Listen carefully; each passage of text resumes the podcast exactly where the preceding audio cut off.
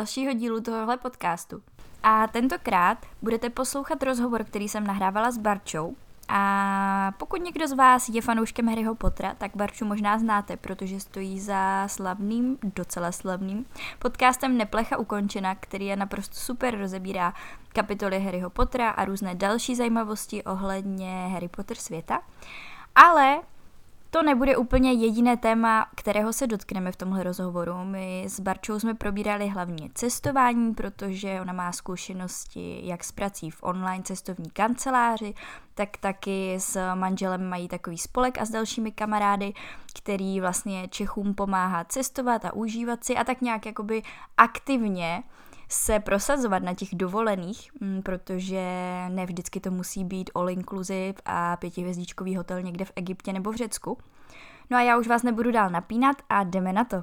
Vítám vás u dalšího dílu podcastu Vylec hnízda a tentokrát jsem tady s Barčou Novákovou. Ahoj Baru. Ahoj, čau. A s Barčou jsme tady proto, protože docela dost toho procestovala a cestuje, má ráda cestování a budeme se bavit o hodně věcech, které jsou s tím spojené, což sem do podcastu samozřejmě patří. No a moje první otázka je teda, kdo je Barča a co přesně k tomu cestování vlastně přivedlo? No, jsem teď už třicátnice, teda, tím začnu, když se takový depresivní.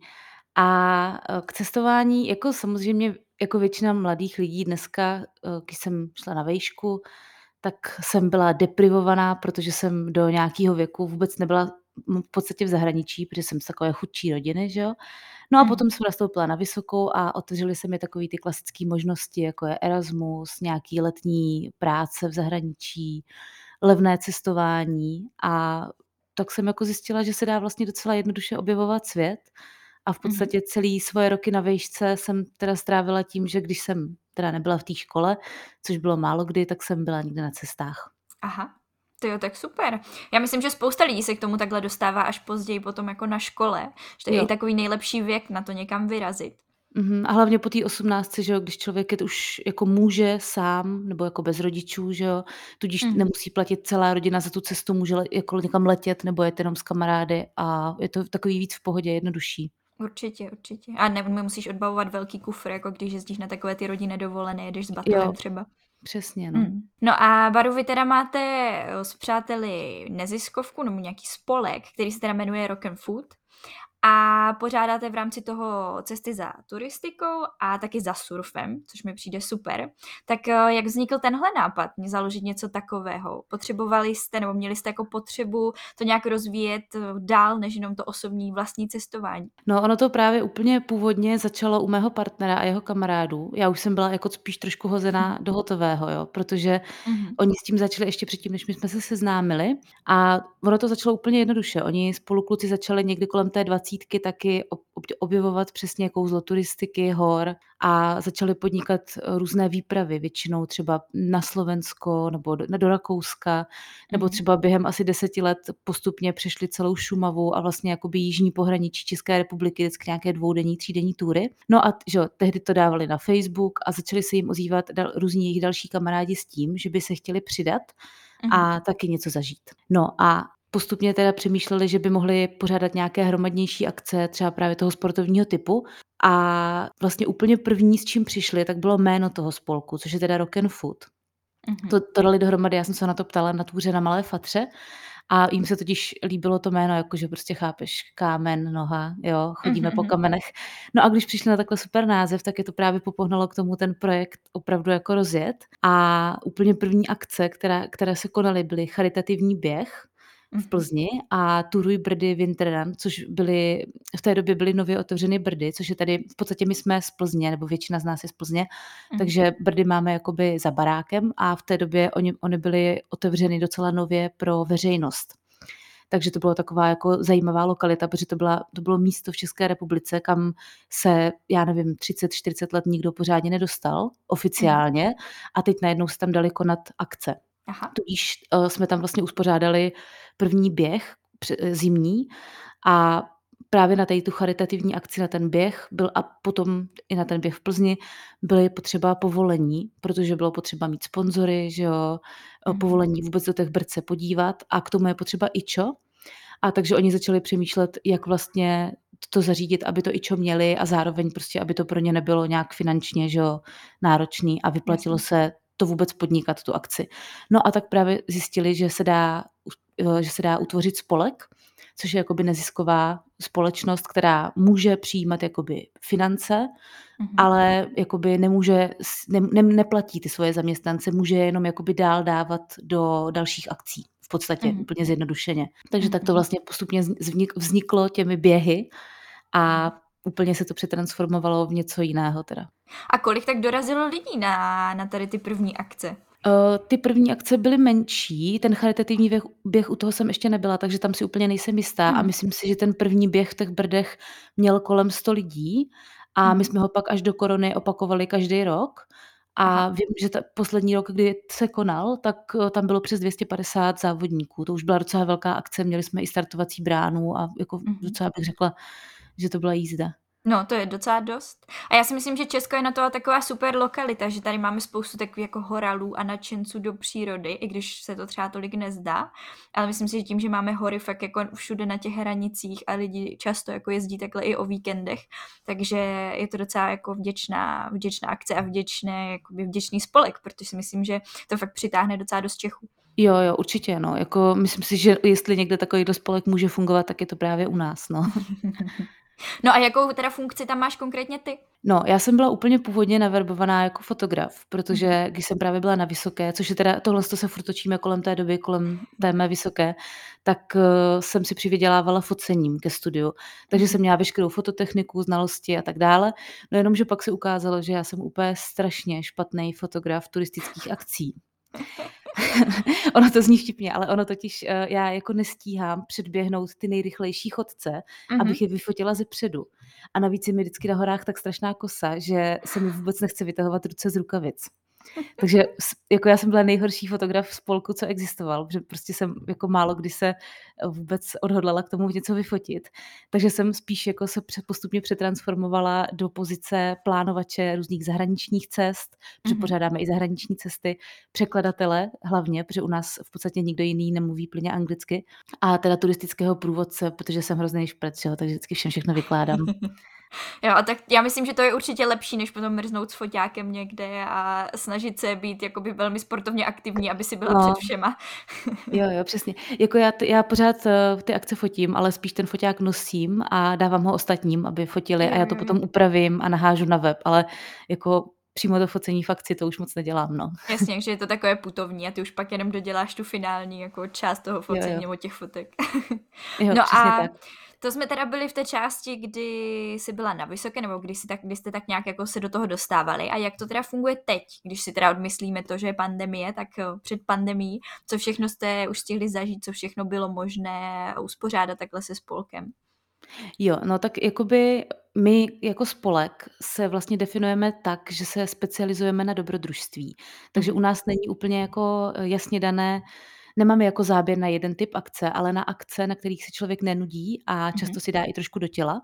A na to, že teda je nás jenom pár lidí tady z Plzně, nikdo z nás nemá jako nějak oficiální vzdělání nebo nepracuje v turistice, krom pár předchozích let, mm-hmm. tak uh, si myslím, že máme docela široký záběr. A my třeba pořádáme úplně takový jako střed toho spolku, jsou vícedenní přechody hor. Aha. Těmi to totiž úplně začalo. A to každý rok bývá několik vícedenních pochodů, většinou na Slovensku, v Rakousku nebo u nás a to je taková ta klasika, batoh na záda, všechny věci sebou a jdeme až do sedření kůže, mm-hmm. sedření z kůže, pardon.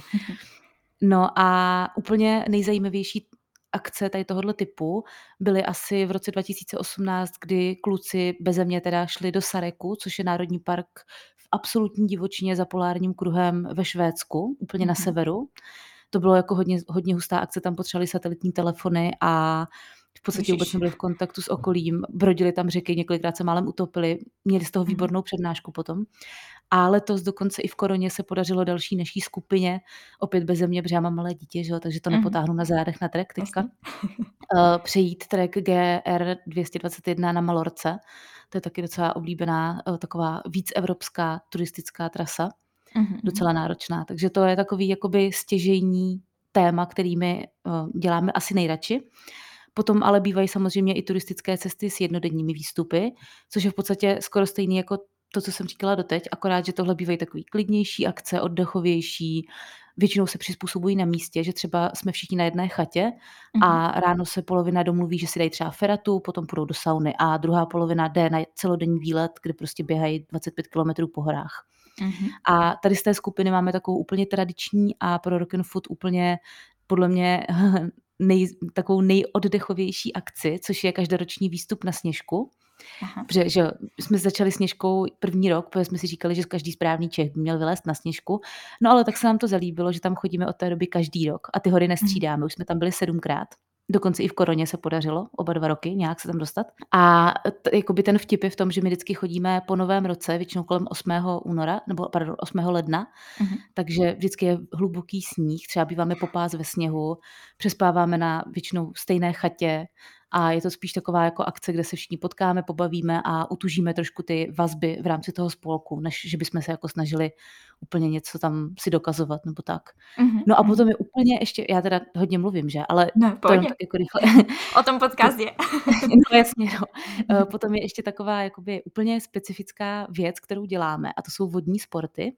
Mm-hmm. Protože my máme kontakty na přehradě na Hracholuskách na jakoby klub vodního lyžování, jako někteří naši členové z toho klubu pochází. Aha. Takže každoročně většinou dvakrát za léto děláme na Hracholuskách kurz vodního lyžování, což je úplně skvělá akce. A je to v podstatě o tom, že se tam sejdeme, máme tam možnost jakoby přespání, sauny a během dne se dá vždycky desetiminutové pásy jízdy na těch vodních lyžích, což znamená, mm. že, že ho tě to jakoby připoutají za člun a 10 minut můžeš jezdit třeba dvakrát za den. Jo, protože ono to je docela finančně náročný, takže se člověk řekne 20 minut jízdy kvůli tomu dvoudenní akce, ale je to fakt skvělá, je to skvělý a mě se to hrozně baví. Postavila mm-hmm. jsem se na to asi dvakrát, ale výborný.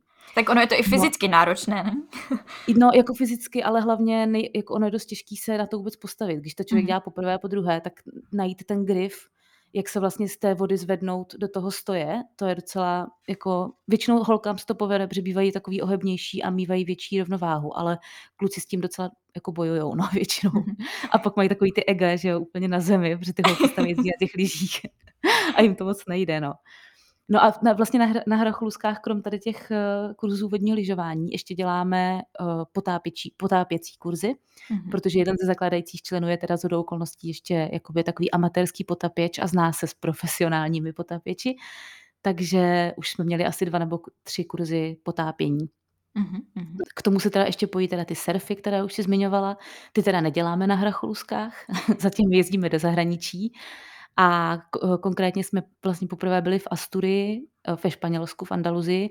Tam jsem teda nebyla, ale byli jsme v Salty Lobos, což je takový docela pěkný místo, kde mají fajn kurzy, takže tam se kluci od nás naučili vlastně takový základy. Uh-huh. A potom já jsem vlastně vymyslela, že bych to taky chtěla zkusit poprvé.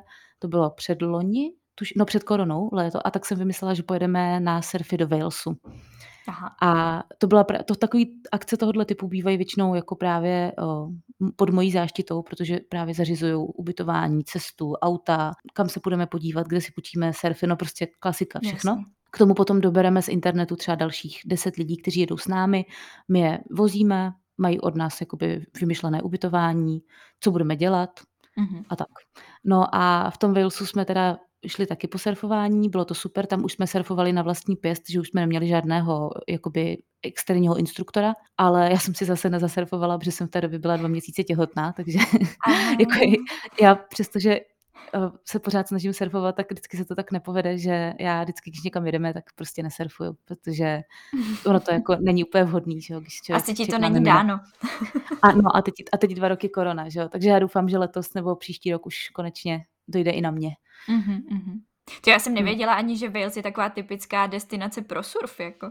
No, ona, ona jakoby je a není, respektive není to asi první místo, co si člověk představí. V Evropě většinou všichni jezdí do Francie nebo do Španělska právě, hmm. protože tam, jenomže když se to tak nad tím člověk zamyslí, tak uh, ve Francii a ve Španělsku se jezdí, že jo, na to, teďka já mám hrozně blbý směry, na to západní pobřeží. Hmm. No, ona ani jako východní většinou není, že jo, ale uh, na to západní pobřeží a vlastně Wales je omývaný z té stejné strany a taky tam jsou ty větry, že jo, třeba severní Španělsko má v podstatě stejné klimatické podmínky jako Wales. Ony mm-hmm. nejsou daleko od sebe. Primární lokalita, co by člověka napadla jako první, kam pojede na surfy do Walesu, to asi není, ale mě tam bydleli kamarádi, plus já jsem v Británii strávila roky, takže já jsem to tak nějak měla v té hlavě, že jsem se chtěla podívat do Walesu, kde jsem ještě nebyla. Mm-hmm. Chtěla jsem na surfě, tak jsem si kolem toho udělala akci a nabrali jsme dalších, já nevím, deset lidí, co jeli s námi.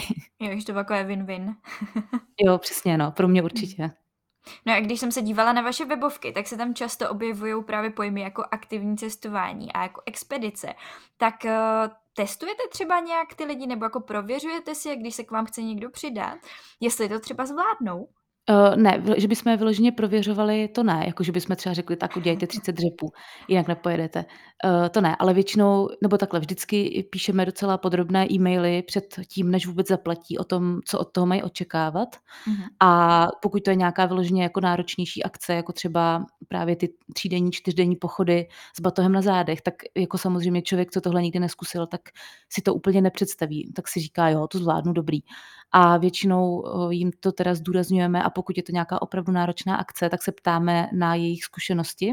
Mm-hmm. A pokud vidíme, že třeba jakoby nemají zkušenosti s takovouhle akcí a nejsou ani třeba nějak vyloženě sportovně aktivní, tak jim jako doporučíme spíš s námi zkusit jinou akci, než vyloženě začít tady tím typem. Protože právě jako máme i různé akce, které nejsou zase tak fyzicky náročné, které jsou spíš o tom poznávání a mm-hmm jako my vždycky tak nenápadně se snažíme toho člověka nasměrovat teda jako trošku, Jinam. že bychom si mysleli, že možná třeba začít nějakým tím jednodenním pochodem nebo tak a pak třeba, když uvidíme, že dobrý, tak na ten vícedenní. Uh-huh. No a stalo se třeba někdy, že se někdo přecenil? No jo, stává se to. Hele, jako úplně na každém tady tom pochodu většina lidí umírá. úplně bez srandy, já většinou taky. Ale já už vím, do čeho jdu, já vím, že to bude hrozný vždycky. A pak člověk, že dojde domů a říká si, že to bylo super, no.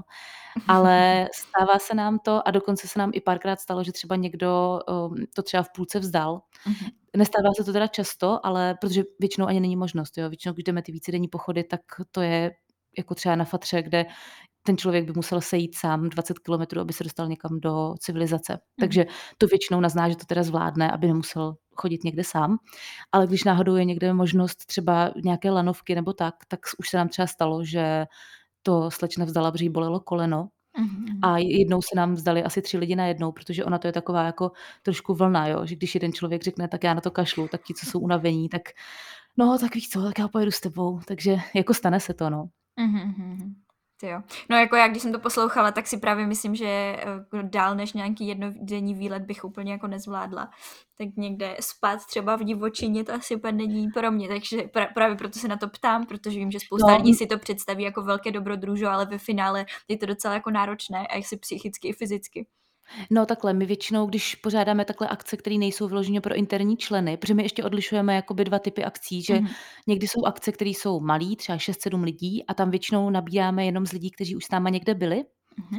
A v takovém případě to bývají takový jakoby méně organizované akce, trošku divočejší, třeba ve stylu, že se dá spát i někde venku ale většinou, když děláme jako vyloženě oficiální velkou akci, tak ty lidi vždycky ubytujeme. Jakoby mm. i třeba na Fatře v Rakousku všude jsou takové ty horské chaty s útulnami, Jo, jo. Takže to nebývá jako žádný luxusní ubytování, že by spali třeba na pokojích, většinou spíme třeba všichni v jedné místnosti, třeba 30-40 lidí, co šli zrovna kolem, mm.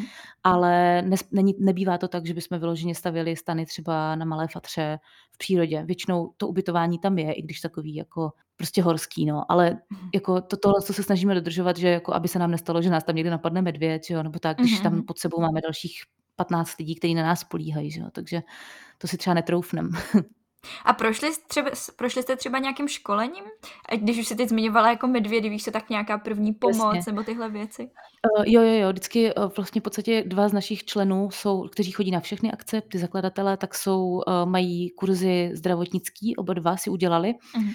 a udělali si oba dva kurzy na, já nevím, jestli to je horského vůdce přímo, přímo, a to asi ne, ale je to jakoby kurz od horského vůdce na jak jakoby um, pochod nebo prostě starost o skupinu v horách. Jasně, že můžou převzít tu zodpovědnost za ty lidi. Jo.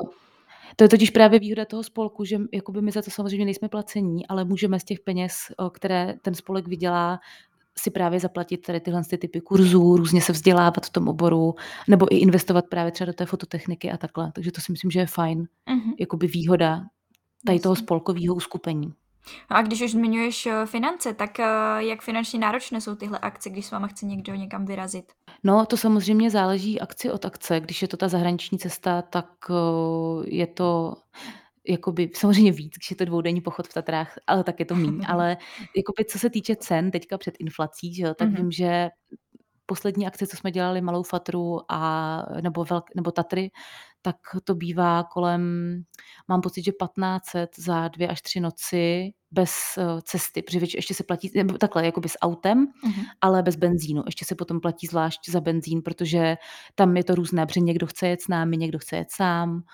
Jo, takže, takže to záleží. zpětně. Jo, mhm. takže, takže jakoby dopravu dáváme většinou bokem, ale jinak kolem těch 15 set si myslím, že to vychází s jídlem, s ubytováním a jakoby s celou tou, s celou tou akcí dohromady.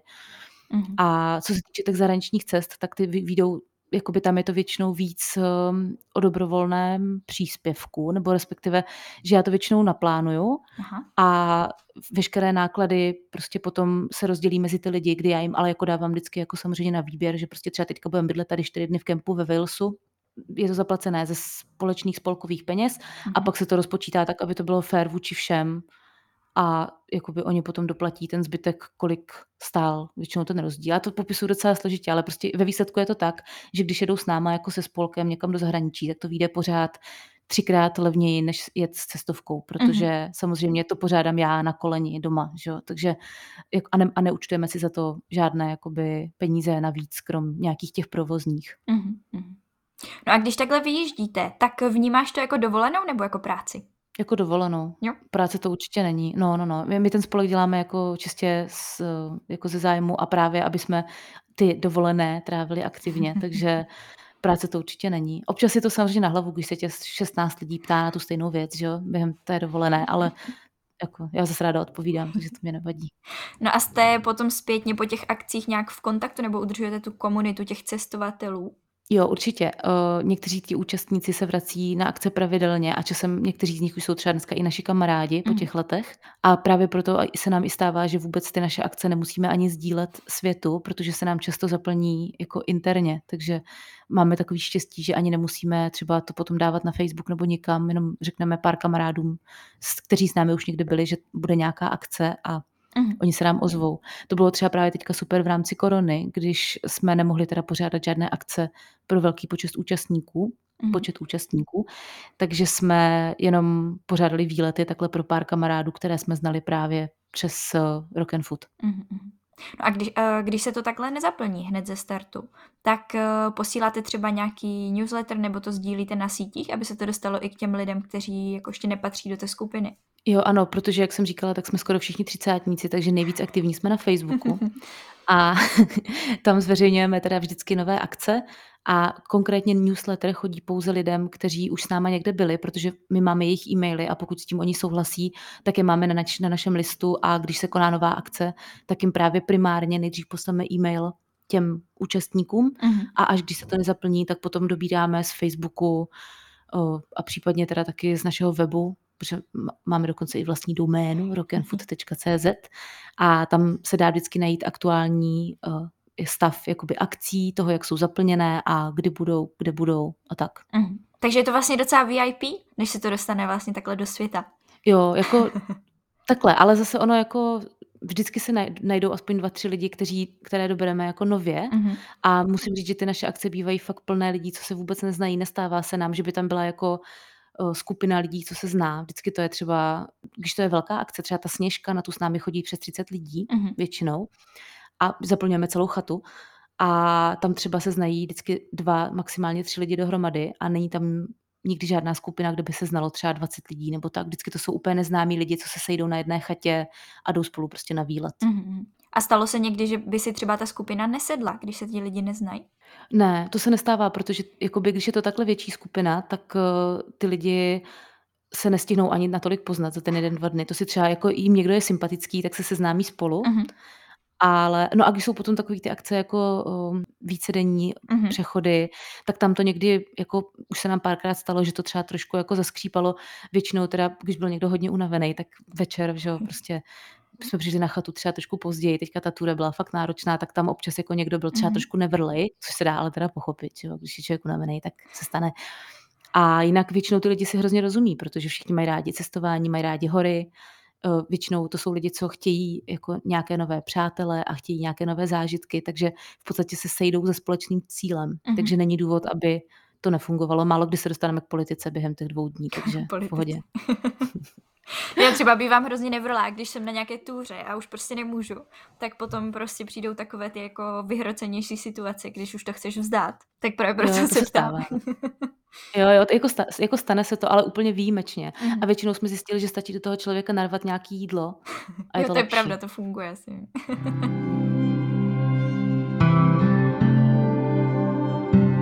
No a jaké máte plány teď do nejbližší budoucnosti? Máte nějaké akce naplánované? No, tak samozřejmě kvůli pandemii je to všechno takový trošku teďka uh, těžší, mm. protože je dost, ještě teď je dost komplikované opustit Českou republiku nebo se jenom vůbec sejít ve větší skupině, mm. protože my jako vždycky musíme plánovat do budoucna a když nevíme, jak to bude, tak jako s tím spolkem si nemůžeme úplně dovolit udělat akci, která pak neklapne Jasně. a tak, že jo. Takže jako plánu máme hodně, mm. co velmi pravděpodobně v příštím roce proběhne, tak je proskoumávání Alp. To máme Aha. v plánu se zase podívat do Alp, možná i na nějakou větší horu tentokrát. A doufáme i teda v nějakou další zahraniční cestu. Já mám trošku v oku možná Portugalsko, uvidím ještě. Potom určitě, co proběhne stoprocentně, doufáme, tak jsou ty letní kurzy toho vodního lyžování. Mm. To si myslíme, že vzhledem k tomu, že v létě už jsme vypozorovali, že ty opatření bývají trošku v pohodě, tak eh, ty si myslíme, že klapnou stoprocentně. Yeah. No, ono je to v létě asi vždycky o něco lehčí, než teď potom, když začnou stoupat nakažení během podzimu a zimy. No. A sněžku byste chtěli uskutečnit v lednu? Jo, já si myslím, že sněžka bude, ta, říkám, ta byla i během korony, tu jsme vždycky nějak tam propašovali, takže teda myslím, že loni možná nebyla, protože loni byly omezený ty Um, ubytování. Uh, ty, no, ubytování a kraje, takže možná mám pocit, že loni nebyla, ale jinak uh, jsme ju tam vždycky nějak vecpali, takže si myslím, že ta bude. Akorát už je to zase takový jako trošku stereotyp, že chodíme prostě každý rok v lednu, v zimě na sněžku. A já myslím, že to je taková klasika. My třeba zase u nás v Moravskoslezském kraji chodíme vždycky na Lisou horu. Myslím si vždycky, že někde hmm. je nějaká ta hora, kam prostě lidi kolem Silvestra nebo Vánoc takhle jako vyráží nebo po Vánocích. Jo, jo, určitě, no. A já miluju teda jako zimní hory. Já nejsem lyžař, ale co se týče jako chůze, turistiky, v, tak v zimě je to úplně to nejlepší u nás. Mm-hmm. V létě to zdaleka podle mě nemá, není ono, protože v létě je v horách milion, milion lidí, když to v zimě je to takový klidnější všechno. To jsou lidí není tolik. A není ani takové vedro, že jo? Nebo mě, já jo, teda osobně no. preferuju víc zimu, než teda nějaké jako čtyřicítky, třicítky, takže... Jo, já mám ráda oboje, no, ale jako když do hor, tak radši v té zimě, než ve vedru, to je pravda. já jsem teda s tebou chtěla probírat i další věci, ale vzhledem k tomu, že pořád jsme u Rock and Food, tak eh, jsem si říkala, jestli je něco, co bys ještě chtěla dodat, na co jsem se nezeptala, než přejdu k dalšímu tématu. Ať tě nějak jako neuseknu nebo na něco nezapomenem. Jo, ještě mi napadá jedna taková věc, kterou bych zmínila, že ještě v rámci Rock and mm-hmm. Food pořádáme, teda zatím jsme pořádali jeden ročník, protože pak zase korona, že jo, loni, ale pořádáme takový cestovatelský mini festival v Plzni. Mm-hmm. Jmenuje se Klobouk a hůl a doufáme, že ho letos teda zvládneme uspořádat opět, protože to byla poprvé, když se konala, tak si myslím, že to byla pěkná, úspěšná akce, kde se vlastně sejdeme a celý den máme různé přednášky o tom, kde jsme byli, co jsme zažili. Teď po koroně to bude opravdu zajímavý. No. Byl jsem v Karlových Varech. No ale nevadí, prostě doufáme, že se pořád jako nějaký dobrý témata najdou, takže uh, případně sledujte taky Klobouk a hůl. Mohlo by to být dobrý. Dobře, super. A já myslím, že Karlovy Vary jsou dobrý. Já jsem tam třeba ještě nikdy nebyla, takže by mě to bavilo. Ale, jo, jako já jsem tam byla loni poprvé a no, jako no, město, vidíš. no. Není to jako žádná výhra, jo? Mm, ani ne, ale Loket je kousek od Karlových mm. Varů a ten je krásný. Dobře.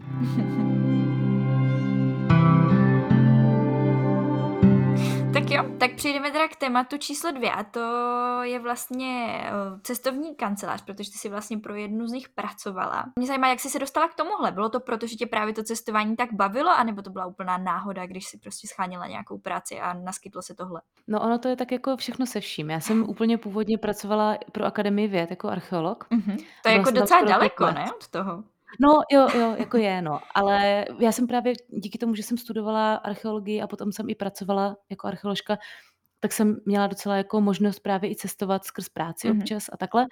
A tím pádem to cestování mě jako vždycky bavilo a vždycky hrálo jakoby i v té mé archeologické kariéře roli docela dost. A vlastně, já bych totiž měla si dodat, že jsem klasický archeolog, to znamená Řecko-Řím, to znamená, že jsem pro, jako hodně projížděla Řecko, Itálii, Španělsko, mm-hmm. takže jo, ty cesty tam byly.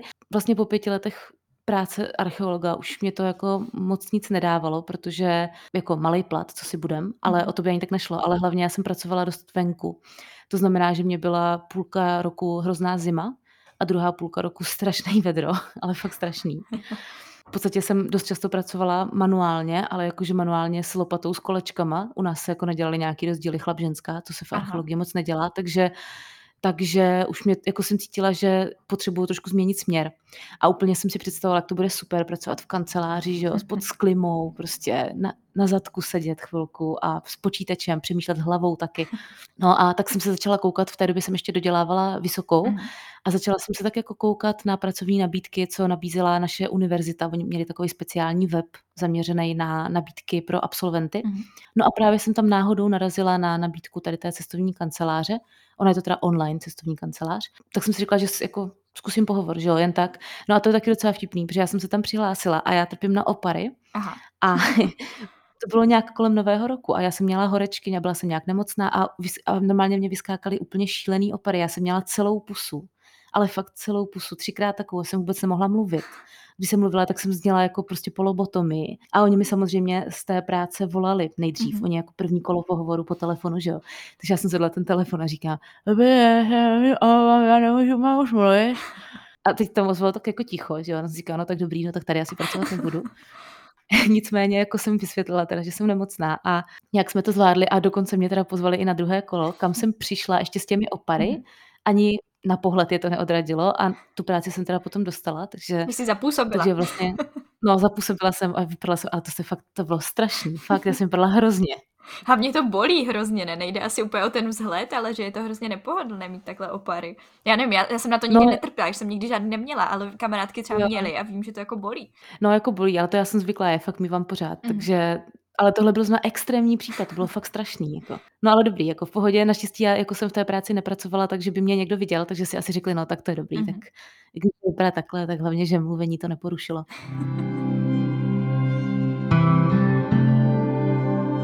No a ty jsi teda dostala na pozici do zákaznické podpory. Takže si musela vlastně takhle pomáhat všem těm lidem, co chtěli někam vycestovat. Tak eh, co na tom bylo fajn dobré a co naopak bylo to negativní na té práci? Jo, no jako já obecně musím říct, že mě to bavilo hodně. Já jako vím, že většinou je takový úzus, že když člověk dělá v call centru nebo někde na zákaznické podpoře, takže to je strašná práce a že to dělají lidi, co jako nemají jinou možnost nebo prostě o, nevím proč. Mhm. Ale já fakt musím říct, že za mě to byla skvělá práce, mě to bavilo. Je, on je totiž rozdíl, že jo, mezi call centrem, kdy vám lidi volají, protože jsou naštvaní, a call centrem, kde vám lidi volají, protože chtějí jet na Maledivy, že jo. Jo, Jako, jasně. To co mají si asi trochu jinou náladu. Jo, no a jako konkrétně, co mě bavilo, tak uh, ta práce byla, nebo takhle úplně ze začátku mě baví pracovat v korporátu, klidně přiznám, takže mně se líbilo to klasický korporátní prostředí, kdy se vš- mluví jenom anglicky, všichni kolegové byli mezinárodní, poznala jsem lidi z celého světa, Mhm. úplně fakt doslova. Líbilo se mi, že jsme tam měli prostě kafe, ovoce, přístup eh, ke všem materiálům, že jo, úplně takový klidný prostředí a bavilo mě, že tam jakoby se pracovalo samozřejmě normálně za standardní plat, Mhm. ale ta práce jakoby byla oceňovaná podle výkonu, ne teda jako finančně, ale spíš, eh, že když prostě člověk dělal dobře, tak to bylo doceněný těma mm, nadřízenýma. Mhm. A já jsem takový docela typ, co rád, jako když má nějaký, já mám ráda, když ta práce je, když v té práci nesedím jenom a nečekám, až mi přijde nějaký e-mail, ale když mám prostě před sebou frontu, kterou musím zdolávat. Takže mě takový to trošku pro spoustu lidí stresující prostředí toho, že máme třeba ve frontě 400 e-mailů, Mhm.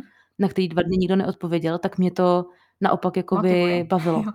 Jo. Motivovalo a bavilo. Takže my ty, já jsem dělala 12-hodinové směny, Mhm. Potom časem, ne, za- ne celou dobu, ale potom jsem přešla na 12-hodinové směny, že jsem vždycky tři dny pracovala, tři dny měla volno Mhm.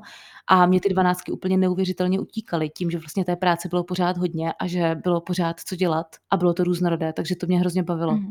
No a nevýhoda samozřejmě je, že to je práce v kanclu, takže člověk sedí prostě 12 hodin na zadku, že jo.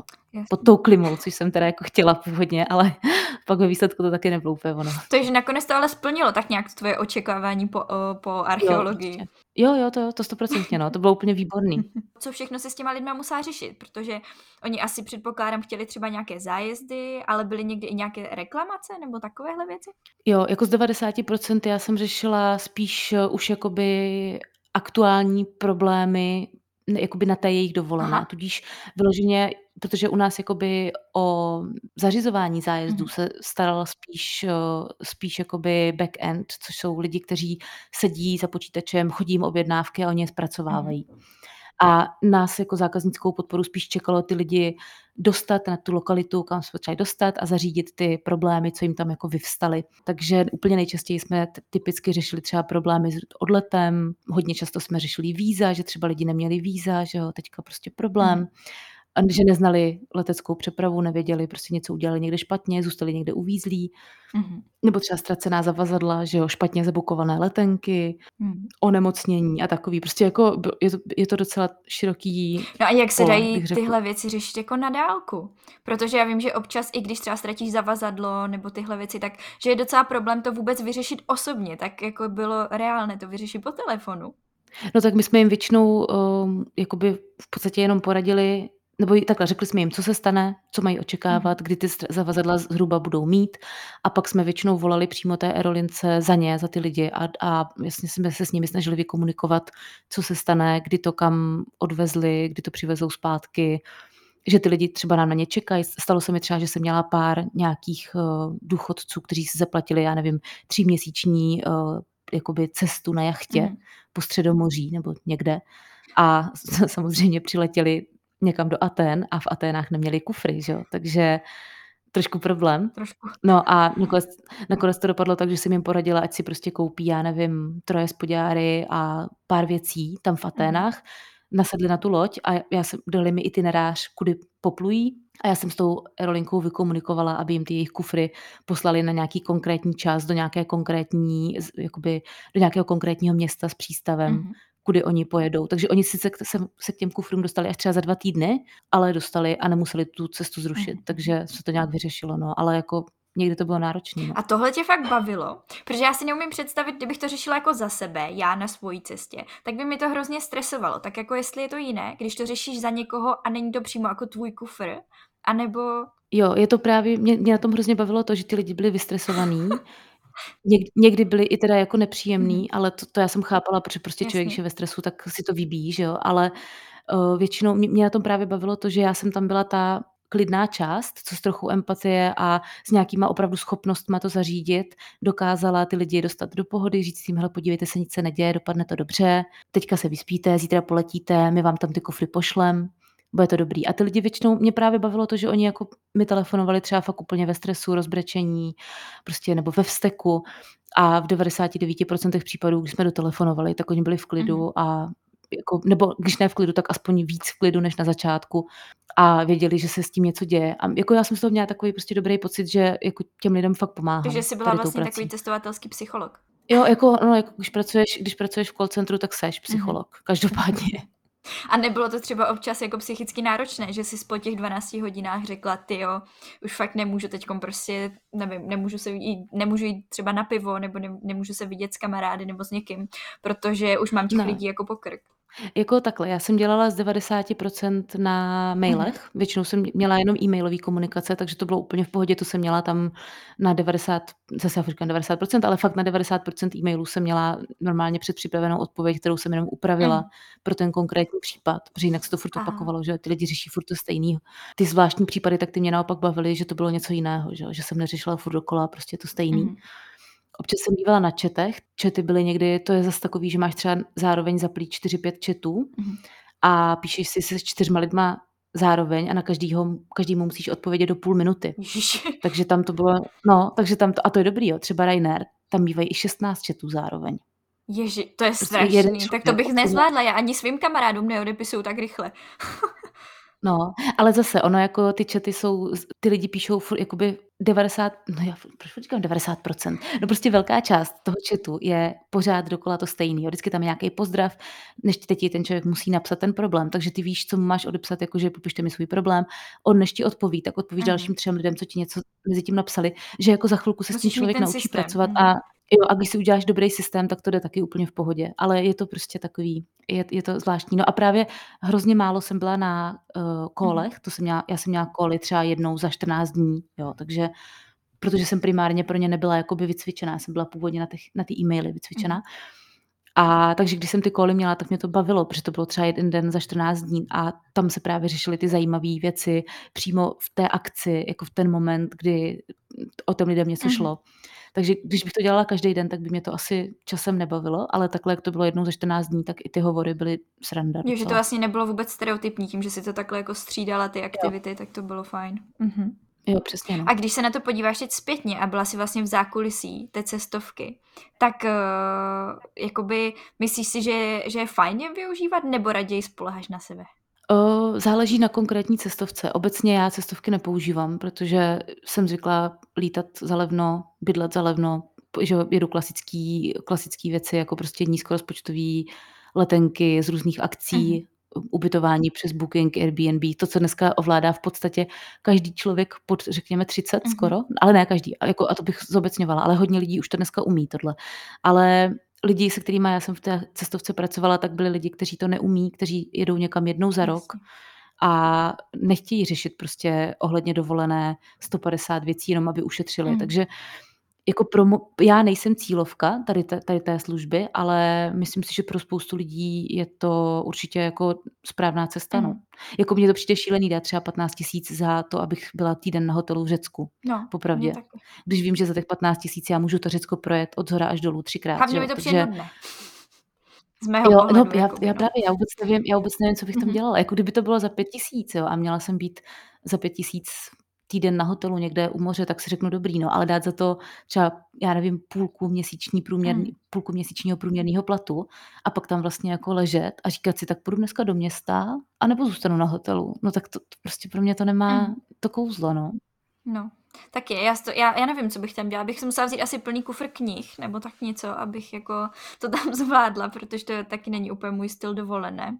Ale chápu, že prostě pro třeba starší generace je to jako asi lehčí se někam dostat, když ještě neovládáš žádný cizí jazyk, tak tohle je asi jako pro tebe výhodnější, než si všechno plánovat sám, tak jako to děláme jako by my. Hmm. Hmm, určitě.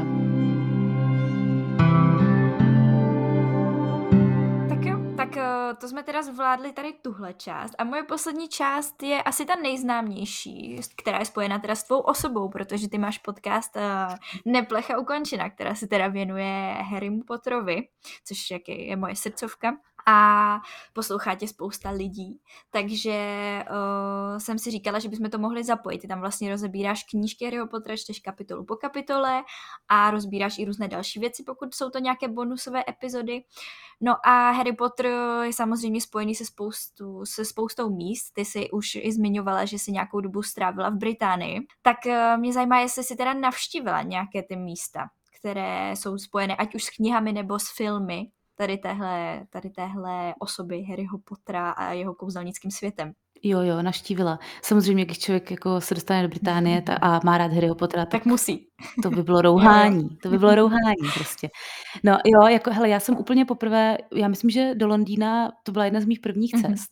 Po té, co jsem teda, jako, jak jsem říkala, že jsem nastoupila na vejšku, chtěla jsem začít cestovat, tak úplně myslím si, že snad druhá cesta, kam, kam jsem letěla, tak bylo do Londýna. Protože, ale to není jenom kvůli Harry Potterovi, ale já mám obecně ráda britskou mhm. literaturu. Mm-hmm. A když jsem, vzhledem tomu, že jsem jako malá právě měla ráda Harryho Pottera, tak jsem se dostala i ke spoustě další uh, britské literatury, jak dětské, tak už potom i dospělejší. A vždycky mě to prostředí bavilo, takže to bylo prostě pro mě úplně primární místo, kam se chci mm-hmm. podívat. Tehdy jsem právě letěla do Londýna, úplně to, jak jsem z toho byla úplně, to, to bylo fakt jako je to, když to řeknu blbě, tak je to blbej Londýn, kde jsem od té doby byla prostě, nevím, desetkrát, jo. Ale tehdy, jak jsem přiletěla, jsem měla prostě úplně pusu na zemi. Já jsem měla pocit, že jsem prostě přiletěla domů. Jenom do toho Londýna, víš, jako jenom prostě do té mm-hmm. kultury britský, o který člověk čte v tom Harry Potterovi, že jo, o těch britských snídaních a takhle. A pak jsem se tam podívala a říkala jsem si, wow, dobrý. No od té doby už to, to kouzlo nemá, mm-hmm. protože jsem tam fakt byla hodněkrát. Ale pořád se tam ráda vracím. A teďka přemýšlím, jestli jsem byla někde už na té první návštěvě tehdy. Jako určitě už tehdy jsem něco s Harry Potterem viděla. Asi, jo, asi v Londýně klasiku, jako prostě, že jo, nádraží mm-hmm. King's Cross a takový.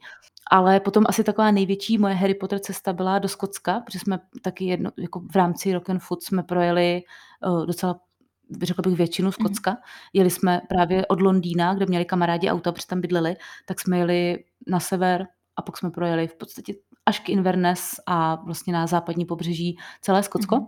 No a tam, já jsem si tam do toho tak jako nenápadně jsem tam nějakou tu Harry Potter lokalitu šoupla, že jo, nikdo moc jako neprotestoval, stejně jsme A jeli víc jsou to kolem, že pěkné jo. místa, že jo? Jo, jo, jo. Takže, takže ve Skotsku jsem viděla jak takový ty klasiky, jako ten Glenfiddich, nebo Glenfiddich je možná vodka, Glenfinnan. Mhm. Vodka, to říkám vždycky. Glenfinnan, myslím. Glenfinnan viadukt, přes který jezdí teda, že jo, ve filmech Bradavický expres.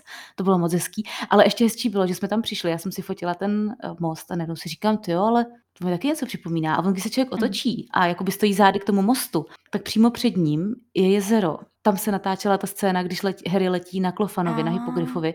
Jak tam tak jako Mhm, brouzdá mhm. tím kopejtkem o tu vodu. No tak to je úplně na tom stejném místě, jenom oni takhle podle mě od toho mostu otočili tu kameru a takhle si tam natočili to jezero. A to já jsem vůbec třeba netušila a jenom jsem tam přijela a říkala jsem si, a to taky v nějaký scéně bylo. A teď jsem takhle tím přemýšlela, jsem to i vyfotila a až doma jsem dohledala, že to byla tahle ta scéna a fakt to tam je úplně přesně takový. Mhm.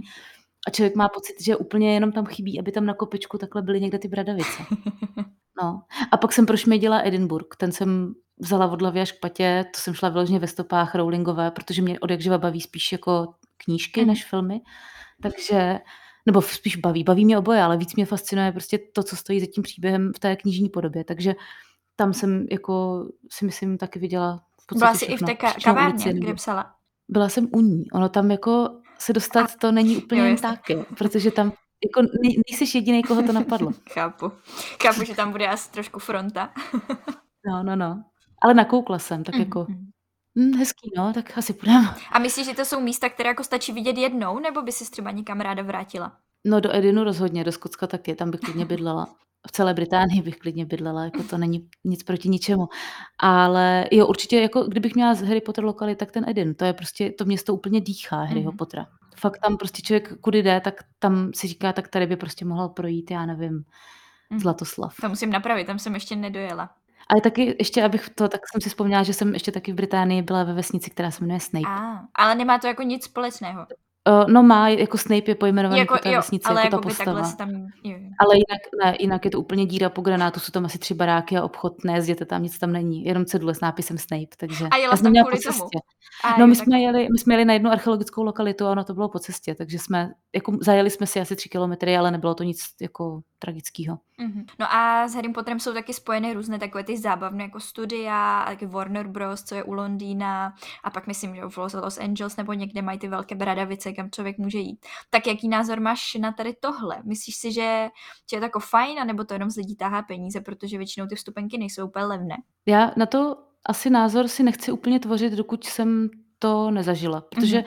respektive takhle, já jsem na žádným takovýmhle zábavním parku nebyla a přiznám se, že kdybych měla tu možnost, tak se tam podívám. Není to úplně jako můj nějaký primární cíl, ale a když už teda, tak já bych, eh, když jsem na ty parky koukala, tak mně se líbí ony i v Japonsku. Aha. Tak já, já když už, tak bych spíš do toho japonského, protože Japonsko je samozřejmě jeden z mých velkých snů, co se cestování týče. A spojit si to s Harry Potterem by mi vůbec nevadilo. Navíc, jak víme, tak Japonci jsou většinou docela jako perfekcionisti, takže věřím tomu, že tam to asi bude taky docela bomba, že jo. Mhm. A jako třeba v Británii ty, ta filmová studia já jsem nenavští, nenavštívila, snažím se ani moc nekoukat na to, co tam je, protože se tam chci podívat, protože vím, Mhm. že to není nějak nedostupný. Takže tam si myslím, že to je fajn, že se člověk prostě projde, přijde, připomene mu to atmosféru. Třeba úplně jako ten oficiální merch, co takhle prodávají na tady těch lokalitách, kdy jako, já nevím, propiska stojí 12 liber, tak to už jako je dobrý. docela dost, no. No, to je asi pro fanoušky hodně, ale jinak jako nemám s tím problém. Do té Ameriky taky zábavní park bych se podívala, ale tak já bych se podívala i do zábavního parku, že jo, na Jurský svět, nebo prostě do Disney Worldu, klidně, v pohodě. Jednou, dvakrát, ale jako opravdu je to mazec, to, co stojí, no, to, to jako, asi to Mhm. trošku lidí peníze tahá, no, na druhou stranu, jako ty lidi Je to ty prostě peníze dají v no, podstatě jasně. dobrovolně, no. Jo, jo, jo. A když jsi zmínila ten merch, tak máš doma něco takového? Jo, jo, jako jasně, já, nebo takhle, já mám asi 60 knížek různých Mhm. vydání Harryho Pottera, to se mi tak jako nevím, jak objevuje doma náhodně. A máš i jako Ale- nějaké cizojazyčné? Nebo jenom české? Jen- Jenom anglicky. V angličtině mám dvě vydání, mám anglicky, Mhm. ale i- zkoušela jsem i španělsky, španělskou číst mm-hmm. první, protože jako já španělsky umím tak asi 16 slov, ale říkala jsem si, že Harryho Potter znám na že to zvládnu, že jo.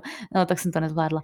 Ale My to tady zrovna čteme s Prckem, teď jsme v Bradevickém expresu a mě hrozně překvapilo, že jsem si už ani nepamatovala, že, že vlastně trvá strašně moc stran, než se prostě dostaneš do těch Bradavic reálně, že jsme fakt na straně 100 a pořád jsme v tom vlaku. No, hele, a teď je to ještě dobrý a dělí o tom podcast, kdy každý rok se tam opakuje to stejný, takže no. ty první tři kapitoly jsou furt dokola prostě jenom no. to stejný, první tři roky. No ale jo, ale o, jinak ten merch mám mm. něco, ale já mám víceméně jenom oblečení a já si ho ani nekupuju, mě ho občas prostě někdo dá, protože takový to klasický. No tak co máme dát té báře, no tak ale ona má ráda toho Harryho Pottera, no tak jí dáme Harryho Pottera, že jo. Takže mám, já mám něco, ale hlavně moje malá, ta má mm. asi tak jako 15 věcí se sovou, protože oh. teďka evidentně frčí sovy, takže ona má všechno se sovama. Kolikrát je od hlavy patě a má na sobě všechno, co na sobě má Hedviku. Mm-hmm. Ale taky ne ode mě, jo, taky to dostává prostě. Ona už je tím chudák poznamenaná přes země. takže bude muset a... být fanoušek. no, asi jako nic jiného nezbyde, no. Ale a jinak ne, jinak nemám nic, protože já jako ne, že bych byla odpůrce merče, ale mm. já v tom moc nevidím jako význam. Prostě mm. je, je, mně to přijde hezký, ale vůbec nevím, proč bych měla mít doma, já nevím, pitlík do kterého Hermiona dávala eh, svoje peníze na poličce, ještě zabalený v té krabici. Jo? Jako já chápu, že se na tom dá časem vydělat, mm-hmm. Ale, ale není to pro mě, já mám jako doma málo místa, my máme malý byt, takže, takže já vůbec nevím, kam bych to dala. Možná místo těch flašek tamhle za mnou bych tam mohla mít takhle figurky, že jo, ale... Jo, chápu, chápu. No já taky toho zase nemám tolik, nebo tak, tak jak říkáš, přesně když lidi zjistí, že vlastně máš prostě ten film nebo tu knížku ráda, tak už to k tobě tak nějak přichází samo, takže vlastně ani nemusíš vynaložit žádné úsilí, aby si něco takového sehnala a dostáváš to v těch dárcích. To jo, a vadí ti třeba, když máš, eh, když dostaneš něco a není to v tvé oblíbené koleji, jako v barvě koleje? Mm, jako asi mi to úplně nevadí, že bych třeba řekla, jo, ne, tak budeme to vyměnit ten dárek, ale nejsem úplně nejnadšenější, bych řekla. Hmm. Já jsem se s tím právě potkala, že spousta lidí, když dostane něco, co právě není teda jako ta jejich kolej, tak mm-hmm. ne, to přece nemůžu nosit, já jsem přece z Miozel a nebudu nosit něco z Nevelvíru. Je to prostě vždycky takový rostomilý. Jo, a tak to už takové ty extrémy, kdy víš, kam patříš. Teda já taky vím, kam patřím, ale nebo dělala jsem každý takový ví, ten kvíz na potrmor, ví, kam patří. To ani není potřeba. Důležitý je, co si ty myslíš, že jsi, že jo. Prostě každý ví, kam patří. Hmm. Ta kole je úplně jasná. no a my tady a když, právě, jak když... to čteme, tak tady pro všechny je úplně ten mrzimor chudák úplně odpad. Takže No já jsem právě chtěla říct, že když nevíš, co jsi za kolej, tak je dost pravděpodobný, že jsi mrzimor. To je smutný. A tak mají jako toho jezevce, má... ten je docela rostomilý, že jo? Jo, ale oni jsou docela skety. Já nevím, jestli jsi z toho všimla, ale ono jako Mrzimor je popisovaný, jako, že si lidi myslí, že jsou takový mm. ti milí přátelští, ale všimni si, že skoro všechny postavy v knížkách, co jsou z Mrzimoru, mm. tak jsou takový jako, ní, třeba jako Cedric. Cedric, mm. No, jako on není špatný, ale na druhou stranu není ani nějak extra, jako, že by byl moc přátelský a že by no. mu nějak vyšel stříc, že jo. Klidně nechává lidi, aby nosili odznak Potter smrdí, že jo. Mm-hmm. To stejný Ernie Macmillan, ten je docela jako Justin Finn Fletchley. Mm-hmm. A Zachariáš Smith, to je vyloženě, to je vyloženě blbec, jo. No tak Takže prostě tam dávají asi takový ty lidi, co jako neví, tak je tam tak jako od, odšoupnou a uklidí je tam. Mm. No, takový ty lidi, co jdou na výšku na genderový studia, aby se rozmysleli. Já myslím, že tak to je i jako s filozofií a s filologií a se všema těmahle jako předmětama na filozofické fakultě, takže v pohodě. No, budu nad tím filozoficky přemýšlet tři roky, takže myslím, co tak. budu dělat. a stejně na to jako ve výsledku asi nepřijdeš. Jo, jo. no a máš třeba na bucket listu nějaké místo, které bys ještě takhle chtěla navštívit? A nebo je to právě to Japonsko, co už jsi zmiňovala? Určitě Japonsko, to je na mém bucket listu asi úplně nejvýš, hmm. ale zároveň je to asi jedna z nejnáročnějších lokalit, kam se dá Pak bych hrozně chtěla do Gany, protože jsem měla hodně kolegů a kolegyň z Gany a zjistila jsem, že když se člověk do Afriky, tak Ghana je docela dobrá volba, že to je taková relativně bezpečná země, mluví se tam anglicky, mm. jakoby samozřejmě oni mají k tomu různé dialekty, ale všichni se domluví anglicky, takže a dokonce se tam, dá, se tam dá letět z Prahy asi kolem 10 tisíc tam a zpátky, což mě přijde na Afriku i docela jako slušný a nejsou potřeba víza. Tak to je hodně takže, takže mám jako v Merku trošku, že Ghana je taková jednoduchá africká země, mm-hmm. nebo jeho Africká republika, tam je taky přijde zajímavá. Jo, tam bych taky chtěla, no. A jo, a třeba co se týče Harryho Pottera, tak uh, určitě právě mám v, trošku i v plánu třeba v rámci příštího roku do Portugalska bych se chtěla podívat do Porta, mm-hmm. Protože to je taky s Harrym Potterem jako částečně Tam je ta spojený tím, že tam knihovna, ne? Rowlingová tam je, oni tomu říkají kru krucánci a kaňouři Mhm. kaňoury kaňouři, uh, Portugalska, Aha. že tam je nějaký obrovský knihkupectví, který má takový nádherný schodiště. Zanedávno mi to někdo posílal, takže to bych třeba bych se podívala. A studenti tam prý nosí takový oblečení podobný, jako nosí studenti Aha. v Harrym Potterovi. Tak to je super. Jako na na na na vysokých školách, jakože v tom chodí i po ulici a mají prostě různě barevný kloboučky Mhm. a mají to v barvách kolejí z Harryho Pottera, Tak to se tam snad přihlásím. Mhm. No, já bych taky možná ještě nějakou zvejšku zvládla. Já jsem teda původně měla v v Merku Dánsko, ale teď jak to jako slyším, tak Portugalsko je od Španělska trochu blíž, tak třeba to ještě No, to máš kousíček, Jo, jo. no. Mhm. No, tak jo. Tak uh, já jsem teď teda vyčerpala úplně všechno, co jsem se tě chtěla zeptat. Ještě mě napadlo, eh, kdo je tvoje oblíbená postava z Harryho Pottera, když už jsme to takhle jako nakousli. Snape, jako Snape prostě, je to tak. Snape je, no. Jakože on je úplně srdcovka, si myslím. A, a myslím si, že spousta lidí ho začalo mít rádo fakt až po vydání té poslední knížky. Hm. Ale to zaslouží, no. Já jsem to s ním měla trochu složitější a vždycky je mě úplně trapně, když říkám, že moje nejoblíbenější postava je Snape, protože to je prostě hro hrozný klišé, ale zase nebudu nebudu nebudu jako si vymýšlet, že jo, prostě. Mhm. Jo, jo. Ale pak mám ráda Olbřímý oliheň. Jo, jo, jo, jo. To vlastně říkáš často taky v podcastu. Jo, jo, jo. jo, tak eh, teď jsem ti právě, jsem si říkala, že bych ti mohla dát prostor eh, k tomu, buď to něco, ať už něco doplnit, nebo zároveň dát třeba odkaz na nějaké tvoje sociální sítě, stránky, právě podcast, cokoliv, co tě napadne. Děj tady klidně promo, reklamu, cokoliv. I když vlastně tebe poslouchá ve výsledku víc lidí než mě, takže to není úplně potřeba. Přece nemůžeme vědět, jo. Já jsem ti statistiky neposílala. No každopádně, jo, prosím. Podcast se jmenuje Neplecha ukončena. Instagram se jmenuje Neplecha ukončena. Je to velice jednoduchý. A jako, když si to poslechnete, budu ráda, když ne, tak v pohodě. Jasně, já dám určitě dolů odkazy, dám dolů odkaz i na webovky Rock and Food, Jo, to aby by se lidi, když tak mohli fajn. podívat, Jo, případně jo. se někam zapojit do nějakou akci. Mhm, určitě. Mě docela láká ta sněžka, tak třeba když budu někdy v lednu v eh, Česku, tak se přidám. Jo, já to možná letos budu sdílet i přes uh, Neplechu, teoreticky, protože když tu možnost mám, tak ještě si Mhm. nejsem jistá, ale možná tam hodím taky o tom zmínku. Jasně, super. Aspoň se to dostane k víc lidem. Hmm. No, a moje poslední otázka je teda, jestli si raní ptáče nebo noční sova. Jak se to vezme? Já jsem, no jako spíš, já jsem z donucení raní ptáče teďka, že jo, protože zase malý dítě, Mhm. ale vždycky jsem byla, vždycky jsem chodila spát pozdě, ale funguju ráno. Takže jakoby To není úplně jako není to standardní. fajn. Jakoby můj přirozený biorytmus mě spíš nutí být dlouho do večera vzhůru, ale večer neumím Mhm. pracovat. Já večer můžu už jenom si číst, koukat na nějaký seriál, prokrastinovat a ráno, když se vzbudím, ať už je to kdykoliv, tak Mhm. prostě první dvě, tři hodinky jsem schopná jako pracovat, že mám ten mozek nastartovaný po ránu, ale to ráno Mhm. klidně může být v 11. Takže bych řekla, že jsem jako ani jedno. Jo, ani jedno, dobře. No, nebo Jo, to je fajn. Nebo něco mezi, nebo vlastně obojí. No. Já už jsem tu měla, myslím, někoho, kdo říkal, že je obojí. no. Že, že, že to dělá tak nějak podle toho, jak se mu to jako hodí. Mm, ale já si jako trošku myslím, že koncept raní, eh, raní ptáče a noční sova je jako vlastně ono ve výsledku fakt třeba zjistí, že když musíš, tak časem se Mhm. ten člověk jakoby ten svůj rytmus dokáže pře, jako nějak přeprogramovat. A Mhm. já jsem si třeba nikdy nedokázala představit, jak budu stávat jako s dítětem, že jo?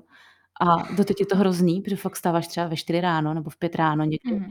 Ale po dvou letech už jako je to taková prostě rutina, že už ti to přijde úplně normální a to, že jdeš spát v 10 večer, už ti taky vlastně jako nevadí, že už jsi prostě jako zvyklá. Mhm. Takže jako rytmy přirozený asi dobrý, ale dej se i zabít. Já právě, když jsem četla tu knížku Proč spíme od Matthew Walkera, tak on tam říká, že dokonce v některých státech bojují za to, aby některé děti mohly chodit do škol později, protože jsou vlastně naprogramované jako noční sovy a nejsou schopné se učit ráno. Hm, to nevím, no. Ale třeba tady ve Španělsku jim začíná škola později a když jsem jim říkala, že my chodíme už na 8 v Česku, tak eh, se na mě dívali docela zděšeně. Takže možná jsme docela extrémní v Česku a tím pádem nás to trochu víc jako nutí Jo, potom jako teďka- dospělosti pracovat dopoledne, že jo? Jako teďka z pozice rodiče bych určitě víc ocenila, kdyby škola byla až od devíti, že jo? Ale zase, jako, to jo. Tak jo, tak uh, já teda každopádně moc děkuji, že jsi si na mě udělala čas tady v spací pauze Jo, jo, tvého dítěte jo. a jsem moc ráda, ráda, že jsme si popovídali. Doufám, že se to takhle dostane k víc lidem. Doufám, že se Rock Food dostane k víc lidem, protože si myslím, že spousta lidí tě má právě hlavně spojenou s neplechou, končenou, s podcastem. Tak aspoň se k ním dostane i tvoje další stránka. A doufám, že se třeba někdy taky připojím na nějakou akci, na nějakou méně extrémní. jo, jo, určitě, já taky doufám. Já jsem ráda, že jsme si pokecali a děkuji moc za pozvání. Já ráda mluvím, takže...